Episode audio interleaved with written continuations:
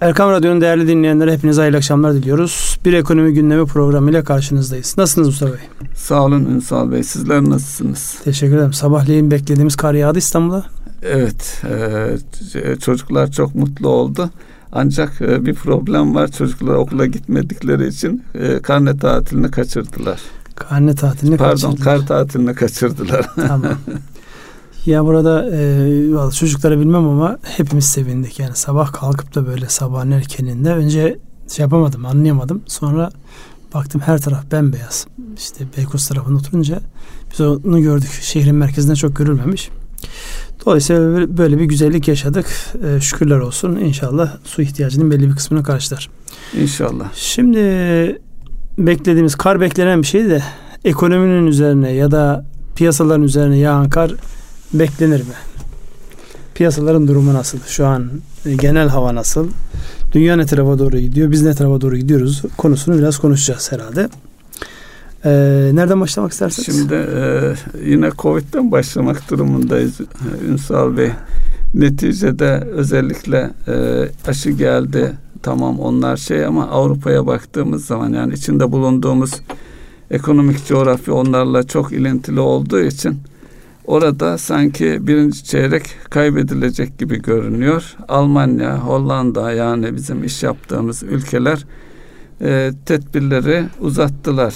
Okulların kapalılığı devam ediyor. İşte iş yerleri kapalı.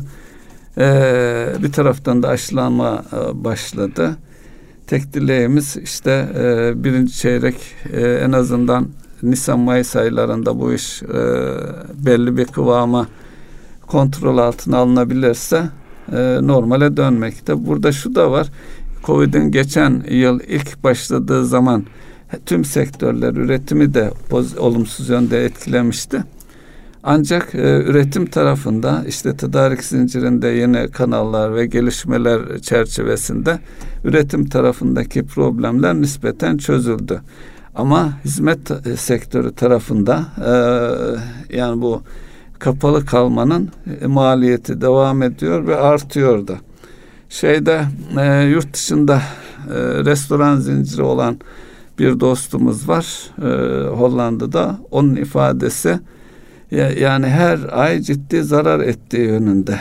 Beklentisi de yani devletin bir takım teşvikleri olmuş çalışanların ücretlerini ödemek gibi filan. Ama kiraydı, vergiydi, onların sigorta primleriydi. Aynen devam ediyormuş. Tabi Batı ülkeleri de zengin toplumlar olduğu için hükümetten çok da fazla beklentileri yok sanıyorum.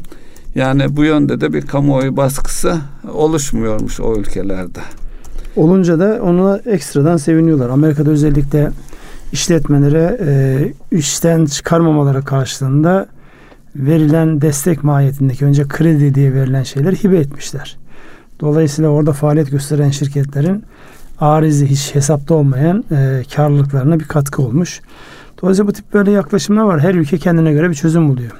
Şimdi bizim de burada e, yoğun olarak bugünlerde tekrar piyasaların desteklenmesi, canlanması, bununla alakalı teşviklerin olması. Çünkü bankacılık sistemi şu an gereken desteği veremiyor. Vermiyor demeyelim, veremiyor.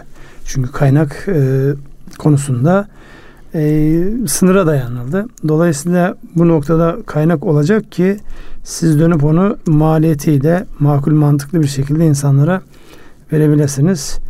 Bu konu biraz sıkıntılı. Bugün de e, DEİK toplantısında Cumhurbaşkanımızın yapmış olduğu açıklamalar var. Önümüzdeki hafta malumunuz Merkez Bankası'nın e, Perşembe günü kritik bir e, toplantı herkesin beklediği acaba ne olacak? Çünkü e, peş peşe iki e, dönem e, özellikle politika faiz oranının artırılmasından sonra acaba devam edecek yoksa yerinde mi kalacak derken e, Cumhurbaşkanımızın yapmış olduğu açıklamada yüksek faizle yatırım olmaz. Enflasyonun önüne geçmek için faizi muhakkak düşürmemiz gerekir diye bir açıklama oldu. Hemen piyasalar bunu ne oluyoruz diye yorumladı.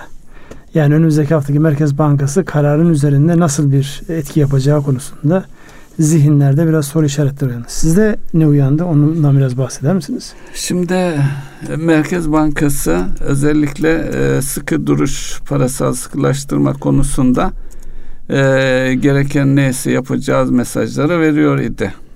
baştan beri ve bu özellikle Naci Bey'in başkan olmasıyla beraber pozitif yönde bir gelişme yaşandı. Yaşamaya da devam ediyoruz.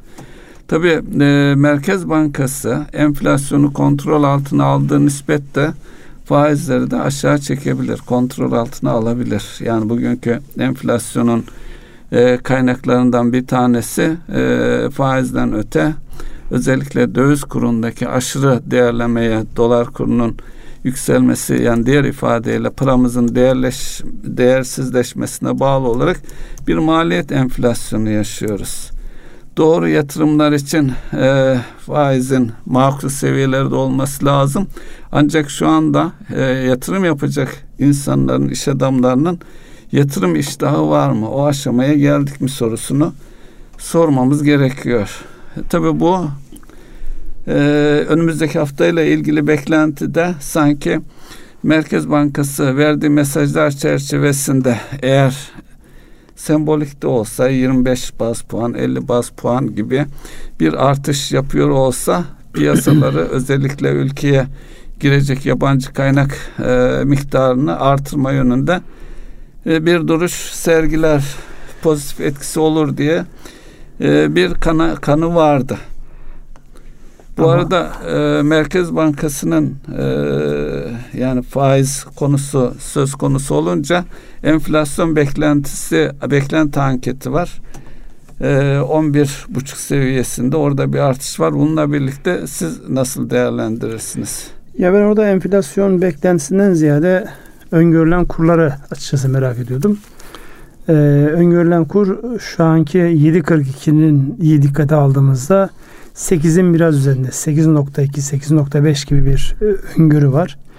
O da e, yaklaşık işte %10'luk bir kur artışını aslında ve enflasyon beklentisiyle de bir anlamda böyle paralellik arz eden bir mevzuydu. Yani orada eğer beklenti daha yukarılarda bir yerde olsaydı bir tutarsızlık mı var diye gayri ihtiyarı soracaktık. Ama şu an geldiğimiz noktada enflasyonla e, kurdaki beklenti noktası yani Merkez Bankası'nın böyle bir zorunluluğu yok yani kur belirlemiş yok ama bir tahminden bahsettiğimizde çünkü bütçeler yapılırken hesaplar yapılırken bir tahmini rakam koymanız lazım yıl sonu itibariyle. E, dolayısıyla oraya baktığımızda e, bir paralellik arz ediyor ama yukarıda oluyor olması yani daha önceki beklentilerin biraz daha yukarı çekilir olması dolayısıyla e, önümüzdeki dönemde biz bunu çok konuşuruz gibi geliyor. Yani işte faiz düşer mi? Düşerse ne olur? Asıl buradaki maliyet e, kur mudur? Faiz midir? Yoksa başka unsurlar mı var? Çünkü piyasalarınız daralıyor bir taraftan. Öbür taraftan da yani son dönemde biliyorsunuz e, kuraklıkla alakalı başlayan özellikle e, gıda fiyatlarında inanılmaz bir yukarı gidiş var. Buğday fiyatları tavan yapıyor. Ayçiçeği geçen hafta konuşmuştuk. Evet, yağlı yani, tohumlar tümünde. Yağlı tohumlarda ciddi bir artış var. Dolayısıyla bunları yan yana koyduğumuzda hani e, yönetmesi de dengelemesi de çok kolay olan bir hadise değil. Yani e, olaya kolaymış gibi yaklaşanların tavrı da e, şey doğru değil. Ama e, yani hiç olmayacakmış gibi yaklaşanların tavrı da o zaman ümitsizliğe kaplı her şeyin ucunu bırakmak gerekiyor. Dolayısıyla e, ince bir dönemdeyiz. Burada asıl e, benim dikkatimi çeken hadise cari işlemlerdeki açığın yani büyümesi şu anda rakamlar kesinleşmemiş olmakla beraber yıldan yıla baktığımızda ciddi bir hacme ulaştı bizim cari işlemler açığı. Yani geçen seneki o cari fazlalardan sonra belli noktadan sonra e, açık veriyoruz. Dolayısıyla bu açığın karşılanması noktasında daha doğrusu açığın fon, fonlaması Finansmanı. noktasında az önce sizin söylemiş olduğunuz o yabancı kaynağa çok daha fazla ihtiyacımız var yabancı kaynağın gelmesini sağlayacak adımlar atılıyor mu sorusunun cevabına bakacağım. Ben kendi adıma söylüyorum. Peki o aşamada e, empati yaptığımız zaman yabancı kaynak geldiği zaman e, bir e, çıkış kurunu tahmin etmesi e, ve o çıkış kuruna e, kuruyla kendisini koruması gerekir ki gelsin. Yani ona baktığımız zaman da mesela dolarla ilgili e, kurların bu seviyesinde hala yurt içi yerleşiklerin dolar almaya e, döviz almaya devam ettiğini evet, görüyoruz. notlarınızda o vardı. O artışı bir tam biraz bahseder misiniz? Geçen hafta gerçek kişilerde 595 milyon dolarlık alım var. E, tüzel kişilerde e, yaklaşık 400 milyon dolarlık satım. Yani 197 e, milyon dolarlık bir döviz tevdiatta artış devam ediyor. Yani gerçek kişiler e, yurt içinde yerleşikler bakıldığı zaman 235 milyar doların üzerinde rakamlar e, bunlar devam eden rakamlar. Burada yani e, şimdi faiz seviyesini konuşurken Türk lirasının değer, döviz dışında değerlenebileceği veya kendisini koruyabileceği ürünlere ve Türk e, parası varlıkların e, değerine ihtiyaç var. E, bir tanesi de mevduat e, oranlarına baktığımız zaman onlar da yüksek. Yani bir taraftan TL'nin e, değerlenmesi söz konusu olduğunda e, buna bağlı olarak da e, finansman maliyetleri de kredi Şimdi maliyetleri de geri gelecektir. Yani, yani bankacı mantığıyla bakıyorum biraz da. Şimdi bankacı mantığından ziyade burada tasarruf eden mantığıyla bakmak evet. daha sağlıklı olur kanaatimce. Şimdi tasarruf edenler niye Türk lirası ürünleri değil de dövizi tercih ediyor? Halbuki şu an biliyoruz bankalarda, ticari bankalarda %17, %18 telaffuz ediliyor mevduat toplamak için. Evet. Kredide yüzde yirmi, yüzde yirmi bir seviyede. Yani 18'de toplanan e, bir kaynağın 20 ile falan verilmesi yani ucuz bile denilir. Yani evet yine de uygun bir şey. Çünkü onun kasada kalacak tutarı var. Merkez Bankası'na işte muzam karşılık olarak yatırılacak tutarı var vesaire vesaire. Yani topladığınız kaynağın %70'ini falan kullanabiliyorsunuz aslında. Dolayısıyla oradan baktığımızda maliyetlerin özellikle Türk lirasında yukarı gittiği bir dönemde bunu yani bu bir cazibe noktası. Niye bu buraya gelindi? Merkez Bankası'nın almış olduğu kararlarla e, yurt dışındaki kaynak sahibi olan insanlar gelsinler dövizlerini bozdursunlar. Mevduat yapacaklarsa mevduat yapsınlar. Devlete borç vereceklerse devlete borç versinler. Şimdi tam bunun konuşulduğu bir ortamda tekrar bu faiz çok yüksek enflasyona sebep oluyor dediğimizde e, dolayısıyla burada bir şey başlıyor. Gene bir ikilem başlıyor. Şimdi biz evet. yabancılar gelsin mi istiyoruz, gelmesin mi istiyoruz? Sıcağı gelsin mi istiyoruz, gelmesin mi istiyoruz? Doğrudan yatırım noktasında az önce bahsetmiş olduğunuz şey var. Şu an dünyanın iş yapma stratejileri ya da e, algılarında ciddi değişiklikler var. Yani dünkü klasik ekonominin işlemeyeceğini gün gibi ortada hepimiz biliyoruz. Özellikle son zamanlarda biliyorsunuz dün hatta e, basına da fazlasıyla yansıdı. E, 400 küsur AVM'den 30 tanesi 40 tanesi şu an bankalara borçlarını ödeyemedikleri için bankalara geçme ihtimali var. Şimdi biz e, daha önceden finans sektörünün içerisinde yer almış insanlar olarak şunu çok net söyleriz. Yani burada hiç böyle e, yani abartmaya ya da başka şeye gerek yok. Bir iş geliştiricisinin, girişimcisinin elindeki gibi olmaz bankanın elinde. Dolayısıyla bu gerçekten hareketle yani varlıkların e, kredi teminatı olma vasfından dolayı bankalara geçiyor olması onların daha iyi olacağı, daha iyi işleteceği anlamına gelmez. Orada bir kaynak yok olması hadisesi evet. gündeme gelecektir. Dolayısıyla bunlar e, önümüzdeki gerçekler. Şimdi bu gerçekleri yan yana koyduğumuzda yatırımın olabilmesi için finansmanın düşük olması lazım. Tamam kabul. Ama finansman nerede? Evet. Finansmanın gelebilmesi için de iç kaynak pahalı şu an. Dış kaynağın gelebilmesi için de iç kaynağın pahalı olması gerekiyor. İç getirinin pahalı olması gerekiyor dış kaynak gelsin diye. Böyle kendi içerisinde çelişen bir bakış açısı işte hep beraber göreceğiz yani insanlar nerede kaynağı getirecektir. Onun için Türk lirasının gereğinden fazla değerlenmesi iyi bir şey değil. Evet. Ünsal Bey bankalardan açılmışken e, bankaların e, sermaye ihtiyacı var yok onlar da tartışılıyor. E, bir bankanın sermaye benzeri yurt dışından temin ettiği bir kredi var e, güncel e, şeyde. 500 milyon dolar Eurobond e, 10 yıl vadeli 5 yılda geri çağrılmalı. E, ve Oran 7.85 Ünsal Bey. Ona komisyonlar eklediğinizde o 7.5 9 e Şimdi bu sermaye e, benzeri yani sermaye yeterlik rasyosunda hesaba katılacak. Yani banka e, sermayedar ya para koyar ya da böyle bir mevzuat opsiyonuyla bunu sağlar. Siz nasıl değerlendirirsiniz? Şimdi sermaye benzeri kredilerde oranların yüksek olması bir vadenin uzunluğundan ikincisi de sermaye benzeri deyince normal bir krediden farklı bir boyuta geçiriyorsunuz. Dolayısıyla öyle bakma, şöyle bakmak gerekiyor. Banka almış olduğu bu sermaye benzeri krediyle ne yapacak? Bunun yani %12 olduğunu kabul edersek sermaye yeterlik rasyosunu teminatları falan karıştırmıyorum. Yani 7 kat 8 kat daha fazla büyüyebilme şansını yakalayacak. Dolayısıyla bu kaynağın pahalı olması yani e, anlaşılabilir bir şey. Yani onu çok fazla çünkü e, buradan elde edilecek olan en büyük avantaj yani bu 7.75 ile ya da 8 ile elde edilen kaynakla aynı miktarda kredi kullanımı değil. Banka bilançosunun 7 kat daha büyüyebileceği yani öz kaynak bağlantılı olarak. Şimdi bundan baktığınızda aradaki o marjlar daha Bu sermayenin 7 katı. Aynen, evet. sermayenin 7 katı. Dolayısıyla buradaki e, şey farklı. Bu olay farklı ama şu da bir gerçek. Şu an bizim bankalarımızda, devletimizde yurt dışından, yurt dışında olmayan fiyatlarla borçlanıyor. O bir realite yani. Maalesef öyle. E, CDS'lerin düşmüş olması büyük bir avantaj ama henüz daha fiyatlara yansımış değil. Bundan sonraki süreçte göreceğiz. Çünkü önümüzdeki Mart, Nisan, Mayıs aylarında çok yoğun banka sendikasyonlarının yenilenmesi süreci var. Orada kimler bize borç verecek? Verirken neyle verecekler sorusunun cevabını hep beraber izleyeceğiz, göreceğiz.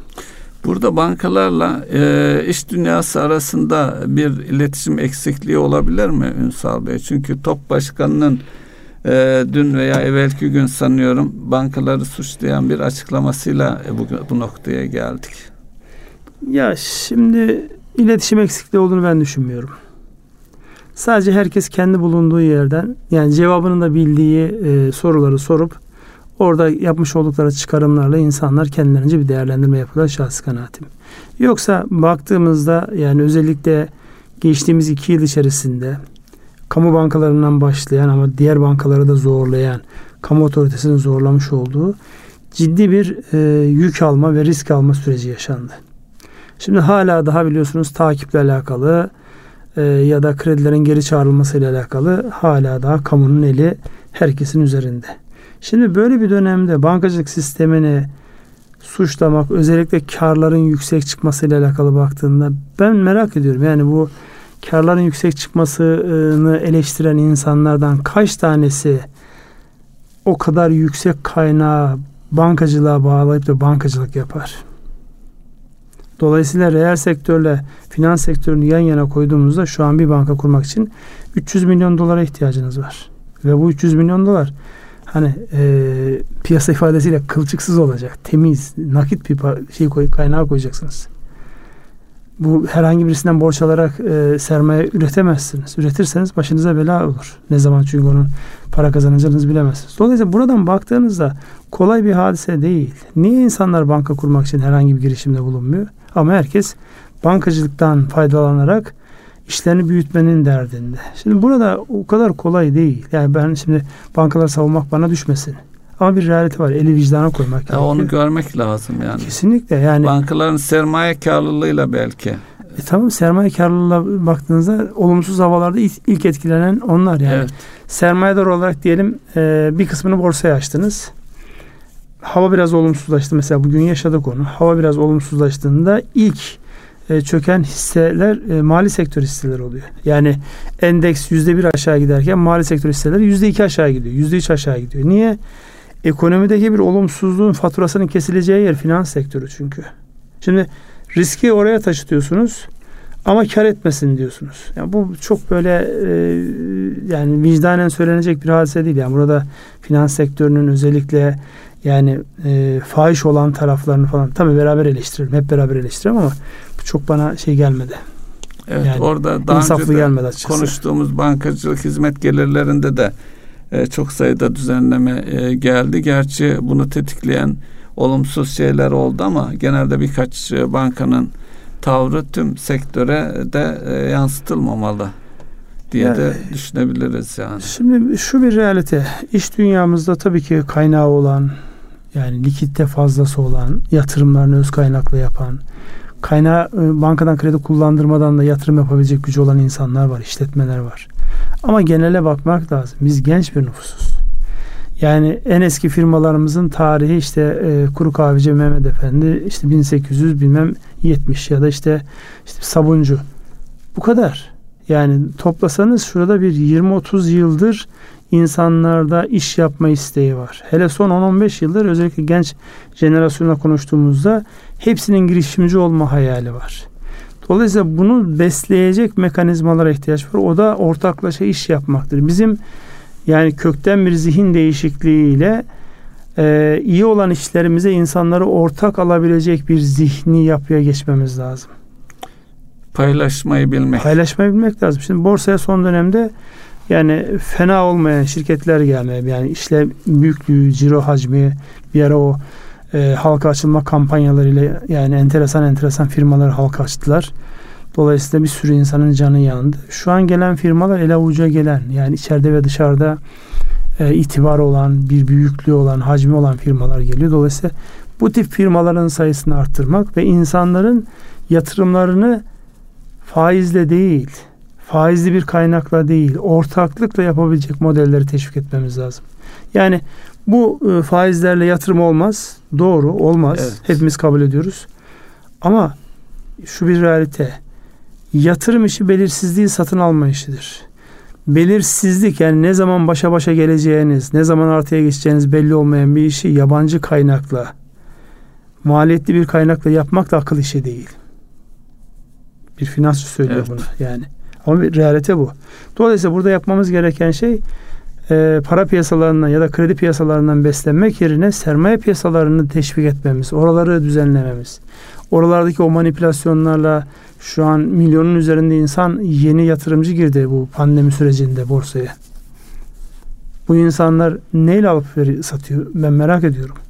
Yani hangi analizlerle, hangi temel analizlerle yola çıkıyor? Yoksa çizgiye baktığında tamam şurada düştü, şurada tekrar yükselecek gibi şeylere insanlar mışlarla hareket ediyor. Ya o insanların zarar görmemesi gerekiyor. Zarar görmezlerse yatırıma biz kaynak buluruz. Evet. Daha önceki programlarda bahsetmiştik. Ben mesela bir dönemde madencilik sektörüyle ilgilenmiştik. Orada e, Kanadalı bir grup Türkiye'de faaliyet gösteriyordu. Yani sohbet ederken dedik yani bunun finansmanını nasıl sağlıyorsunuz? Onlar kendi şeylerinden bahsetmişlerdi. Sistemlerinden bahsetmişlerdi. Bir yerde rezerv bulunduğu zaman ve uluslararası geçerli olan firmalar tarafından onaylanmış rezerv geldiği zaman o rezervi göstererek ben yatırım için halka açılmaya gidiyorum. Halka açılmayla elde ettiğim kaynakla yatırım yapıyorum demişlerdi. Bize çok enteresan gelmişti. Bizde e, 20, 30, 40 yıllık şirketler halka açarken 50 kere soru soruluyor. Bu bu fiyat hak eder mi, etmez mi? ilgi görür mü, görmez mi diye. Orada rezerve halka açacak bir yapı kuruyor. Onunla öyle olunca da dünyanın en büyük maden şirketleri de oradan çıkıyor zaten. Sağlıklı bir finansman Sağlıklı başlıyor. bir finansman modeli. Ve Faiz kaç oldu diye düşünmüyor adam. Dağınık bir şey. Dolayısıyla oradaki olumsuzlukta e, oradaki katılımcılar da çok da mağdur etmiyor. Herkes paylaşmış oluyor belli bir oranda. Yani madenin bu anlamda etkisini en son... E, yani kitlesel finansman Evet kitlesel ee, fonlaman evet. o işte e, şu an e, farklı enstrümanlar var işte internet üzerinden e, yapılacak platformlar o konu ayrı bir konu. İnşallah denk geldiğinde ona da bakarız. Ama burada e, şöyle bir şey var. Faaliyet konusu maden olmadığı halde e, bir şekilde e, bir ruhsatında maden rezervi bulunan bir şirketin son zamanlarda görüyorsunuz hisse değer ikiye katladı. Yani dolayısıyla madencilik böyle enteresan bir iş. Yani Türkiye henüz daha madenciliği bu anlamda da finansman modeliyle, işletme modeliyle e, işte o eskiden alıp bir ruhsat aldığı zaman sitin sen üzerinde kalıyordu. Allah'tan şu tekrar havuzlara dönme sistemi getirildi. Yani yatırım yapmıyorsanız tekrar onu e, ihale edilecek hale dönmesi. Bunlar ciddi avantajdır ama bunlara kafa yormamız gerekiyor. Evet orada da e, know-how üretme veya e, bedel ödemek e, söz konusu. O noktada da belki stratejik olarak devletin bir öngörüde bulunması gerekir. Evet.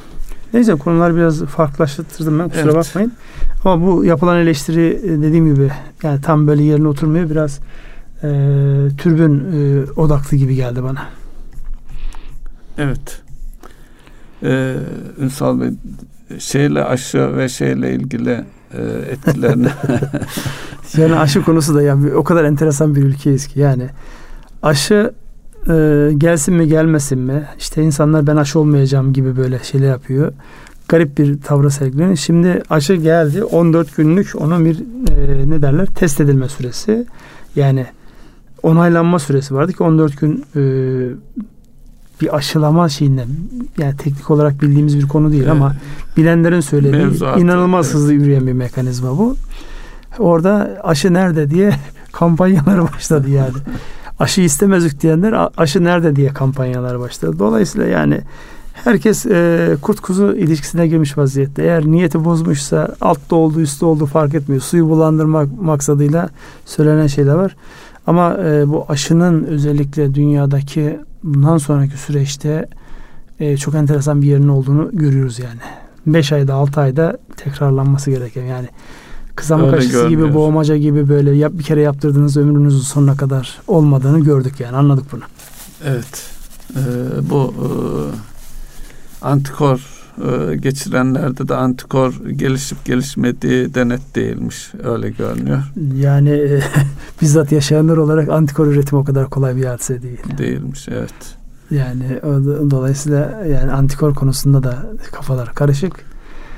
Neyse. Ee, biraz da yurt dışından e, gündemde. Ne yapacaksın? E, Trump'ı mı özledin? E, zaten bir haftası kaldı. Yani, e, şimdi de konuşmasak bir daha dört sene gündeme gelmeyebilir Ünsal Bey. Trump'ı bir daha da konuşmayız da.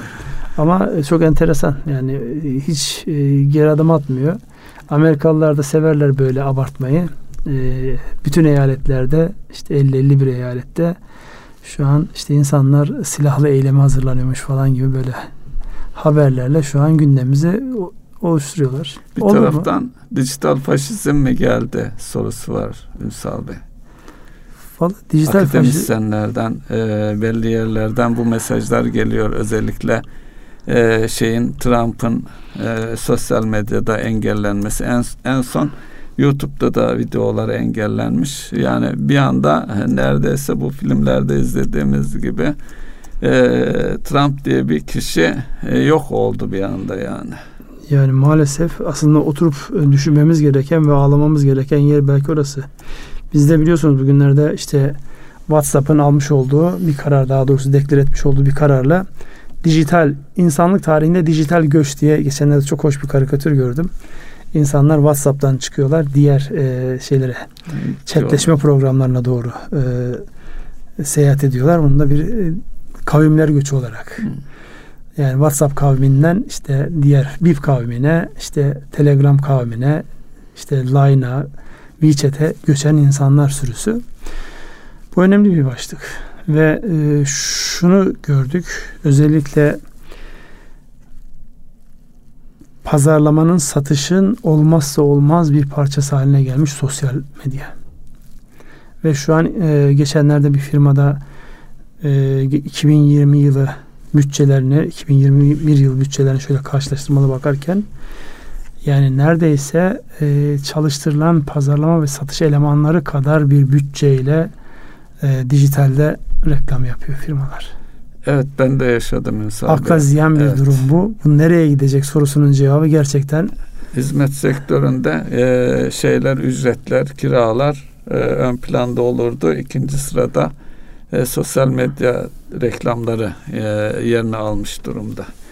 Bu arada tabi bu gizlilik noktasında e, bir firmanın e, reklam tanıtımına rastladım. E, WhatsApp benzeri iletişim e, şeylerini altyapısını mahremiyet noktasında firmalar kendi içerisinde de çözmeye çalışıyor. Belki bu biraz daha yaygınlaşırsa bu e, yani bu sistem ucuzladığı nispette daha küçük yapılara, aile içine bile gelebilir.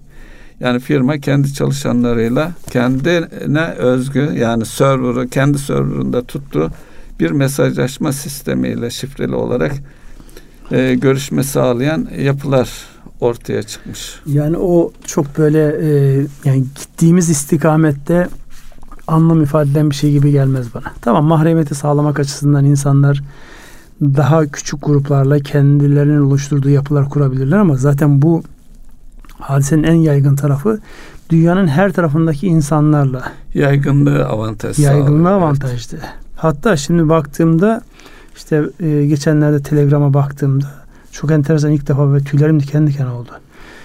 Siz yani kişileriniz hanesine davet edin diye bir şey var. Üstünde de yakın çevrenizdeki kişiler basıyorsunuz. 2 kilometre içerisinde telegrama açmış olan insanları görüyorsunuz.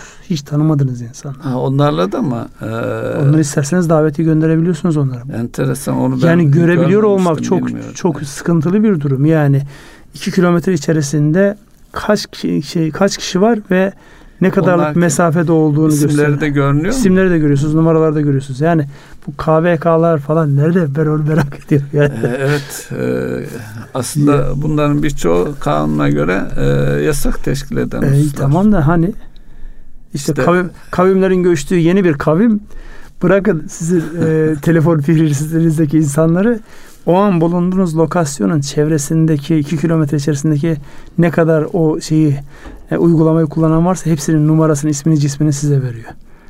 Oluşturulmuş grupları size veriyor. Bunlar çok böyle kontrol edilebilen, yönetilebilen şeyler olduğunu ben hiç zannetmiyorum. Ee, yani bunun bir de manip manipülasyona açık olduğunu düşünürsek. E zaten sermaye piyasası kurulunda biliyorsunuz bu Telegram üzerinden kurulmuş gruplarla yapılan manipülasyonlar, spekülasyonlar konusunda SPK çok sert davranıyor ama bu işin önüne nasıl geçilecek sorusunun cevabı çok kolay değil.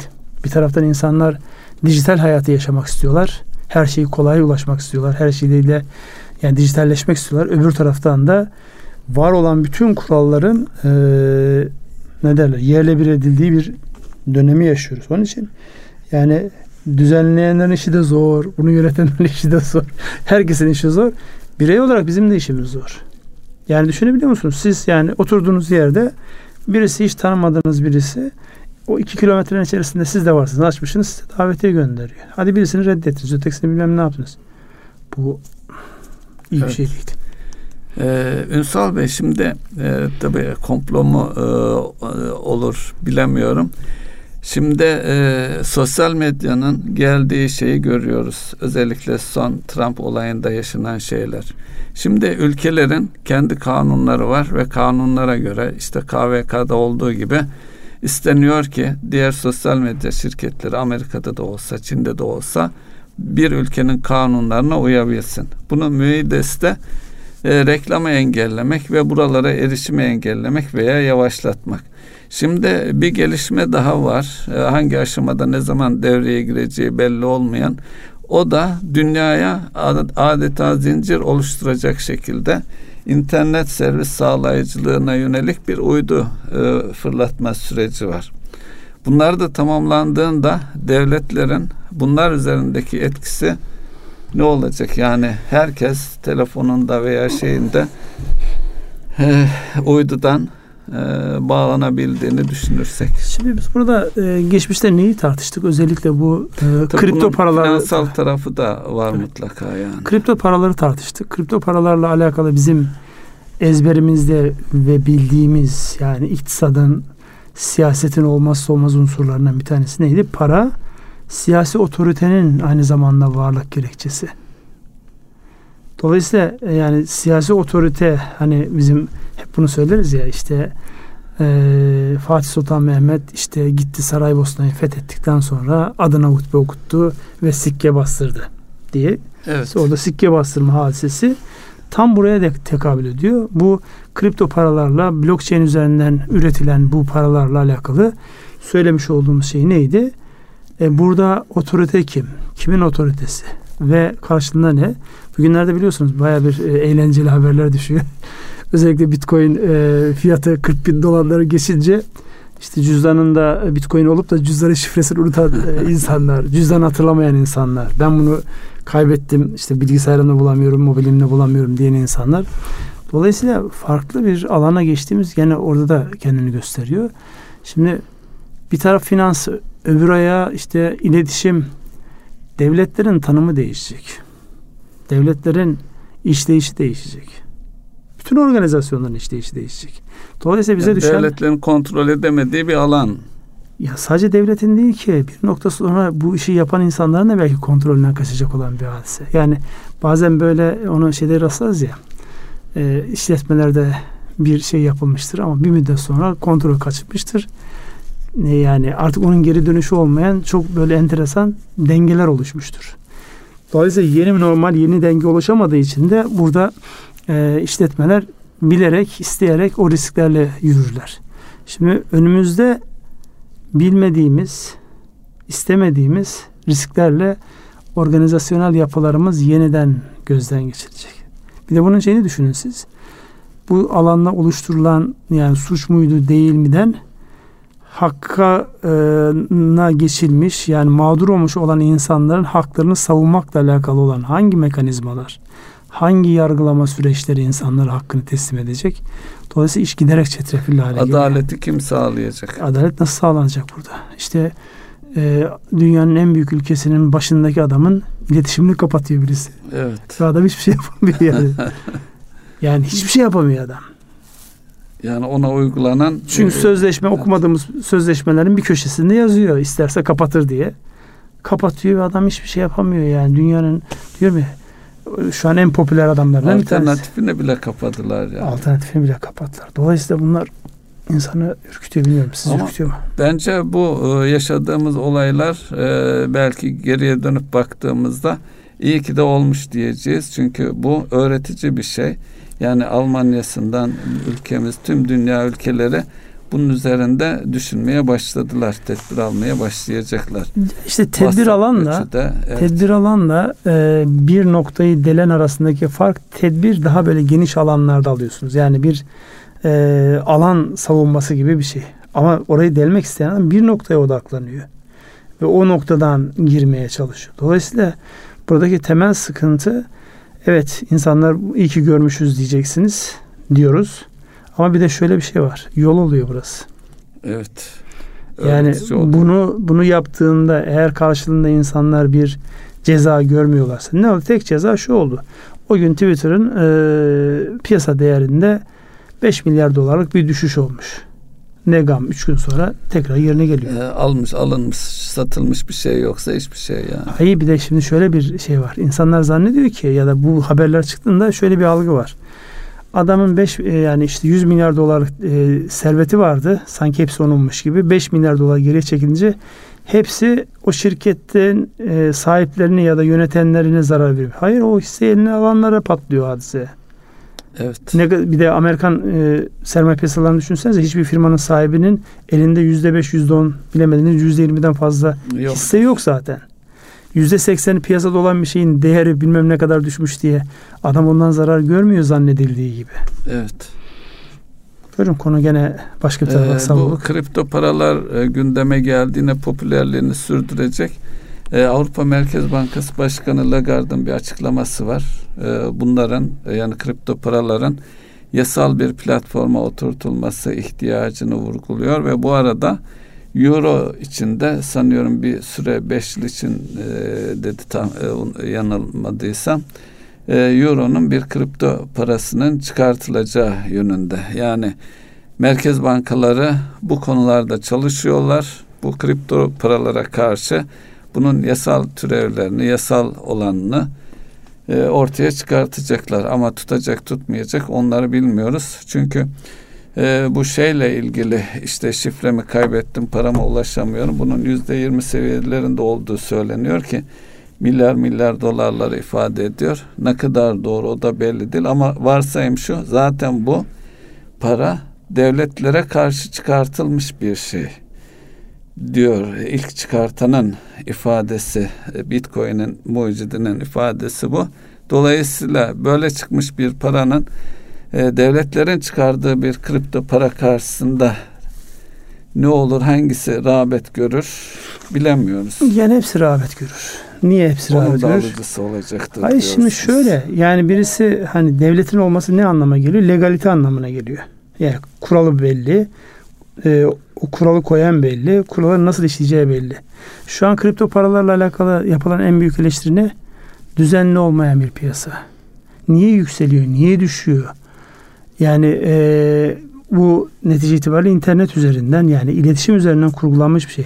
İnternet kesildiğinde ya da ana işte onu üretenin sisteminde telafisi olmayan bir çökme olduğunda oraya bağlanmış olan paraların ne olacağı ile alakalı bir düzenleme var mı? Yok. Bir sigorta sistemi var mı? Şu Yok. an insanlar bankalara gidip paralarını yatırdığında devlet diyor ki tamam diyor bak ben sana bir tasarruf mevduatı sigorta fonu diye bir şey icat ettim. Yani e, şu limitler içerisinde kalmak kaydıyla ben senin e, buradaki sıkıntını karşılarım diyor. Ya da Merkez Bankası'nın ve cebimizde taşımış olduğumuz banknotların üzerinde e, ne vardır? İşte şu kanunun şu numarasına göre üretilmiştir. Altında da mer- o dönemdeki Merkez Bankası Başkanı'nın imzası vardı. O evet. Merkez Bankası'nın borcu olduğu anlamına gelir. Yani cebimizde taşıdığımız paralar aslında Merkez borç Bankası'nın senedi. borç senedi bize. Onu bize veriyor. Karşılığında da biz ona mal veriyoruz, hizmet veriyoruz, emek veriyoruz. Bu şekilde işliyor.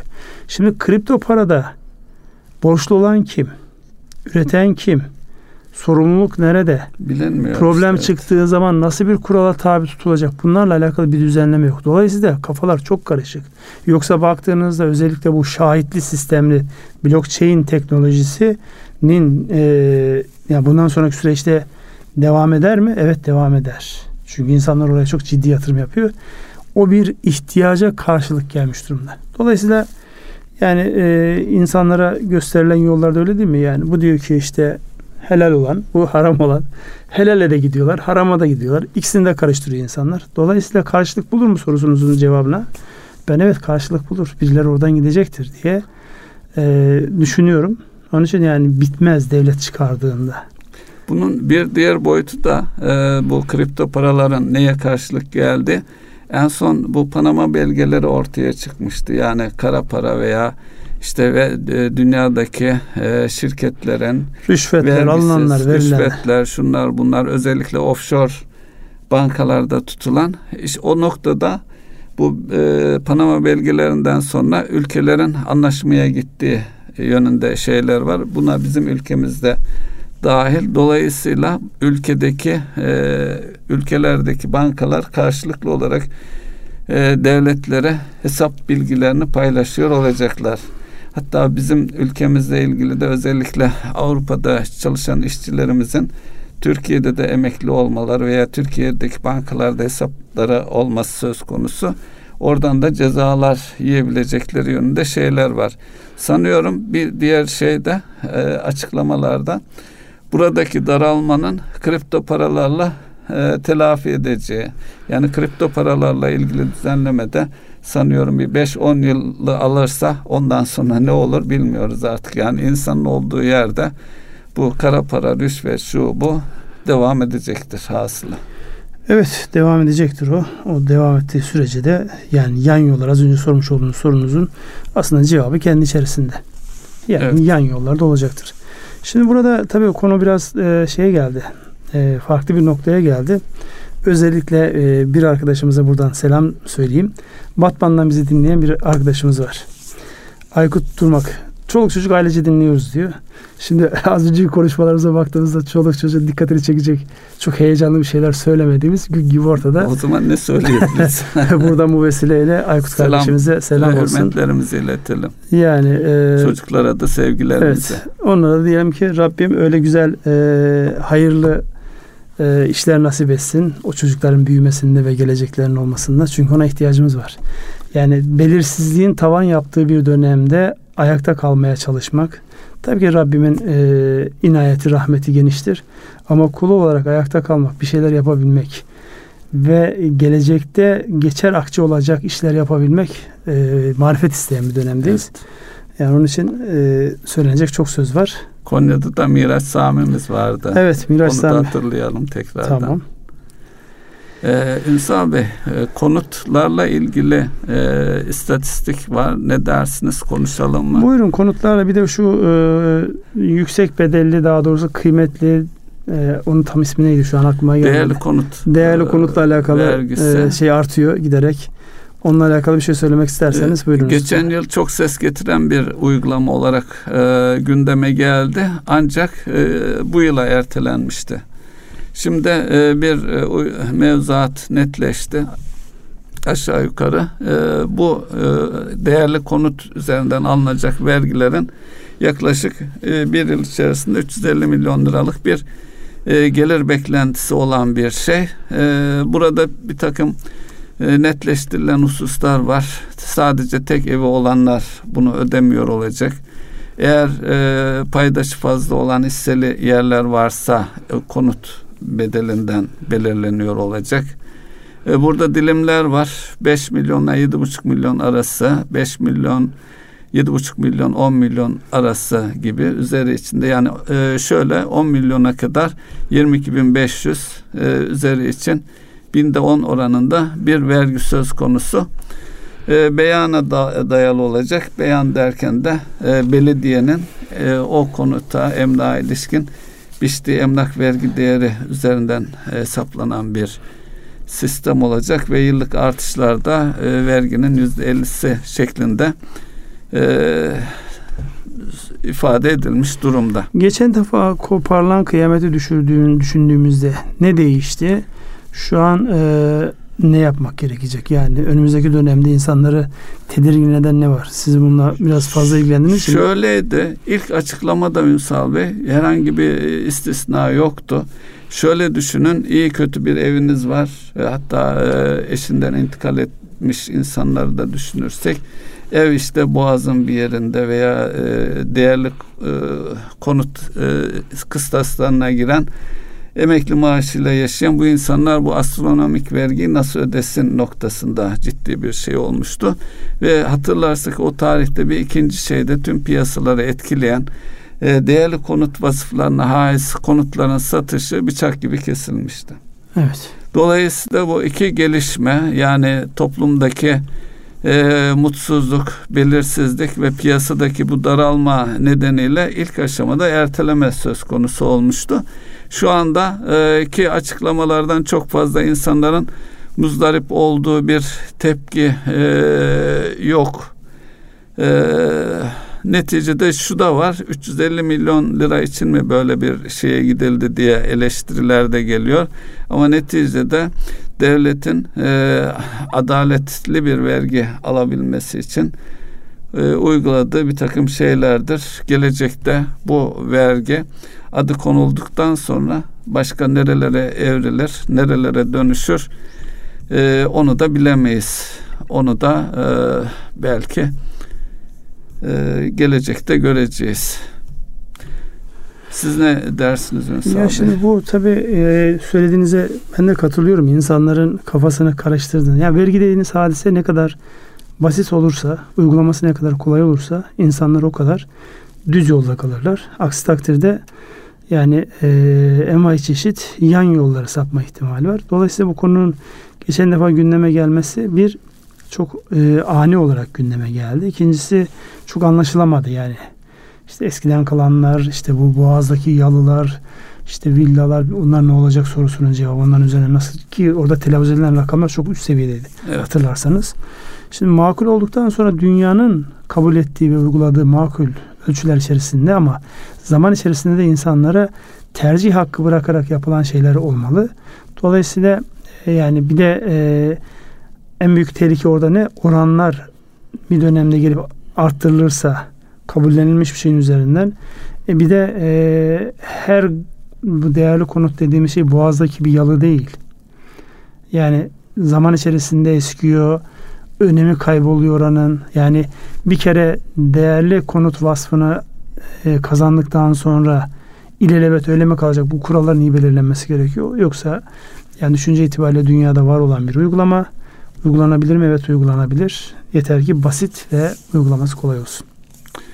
E, tabii burada e, yüzde yirmi seviyesinde de konut maliyetlerinde artış var son bir yılda. Yani e, konutlarda her yıl de, yeni konutlarda değerleniyor olacak. E, konut geçen yıl konut satışları rekor kırmış durumda. Yaklaşık bir buçuk milyon konut satışıyla e, yani ondan önceki e, en yüksek rakam 2017'de 1 milyon 400 bin konut.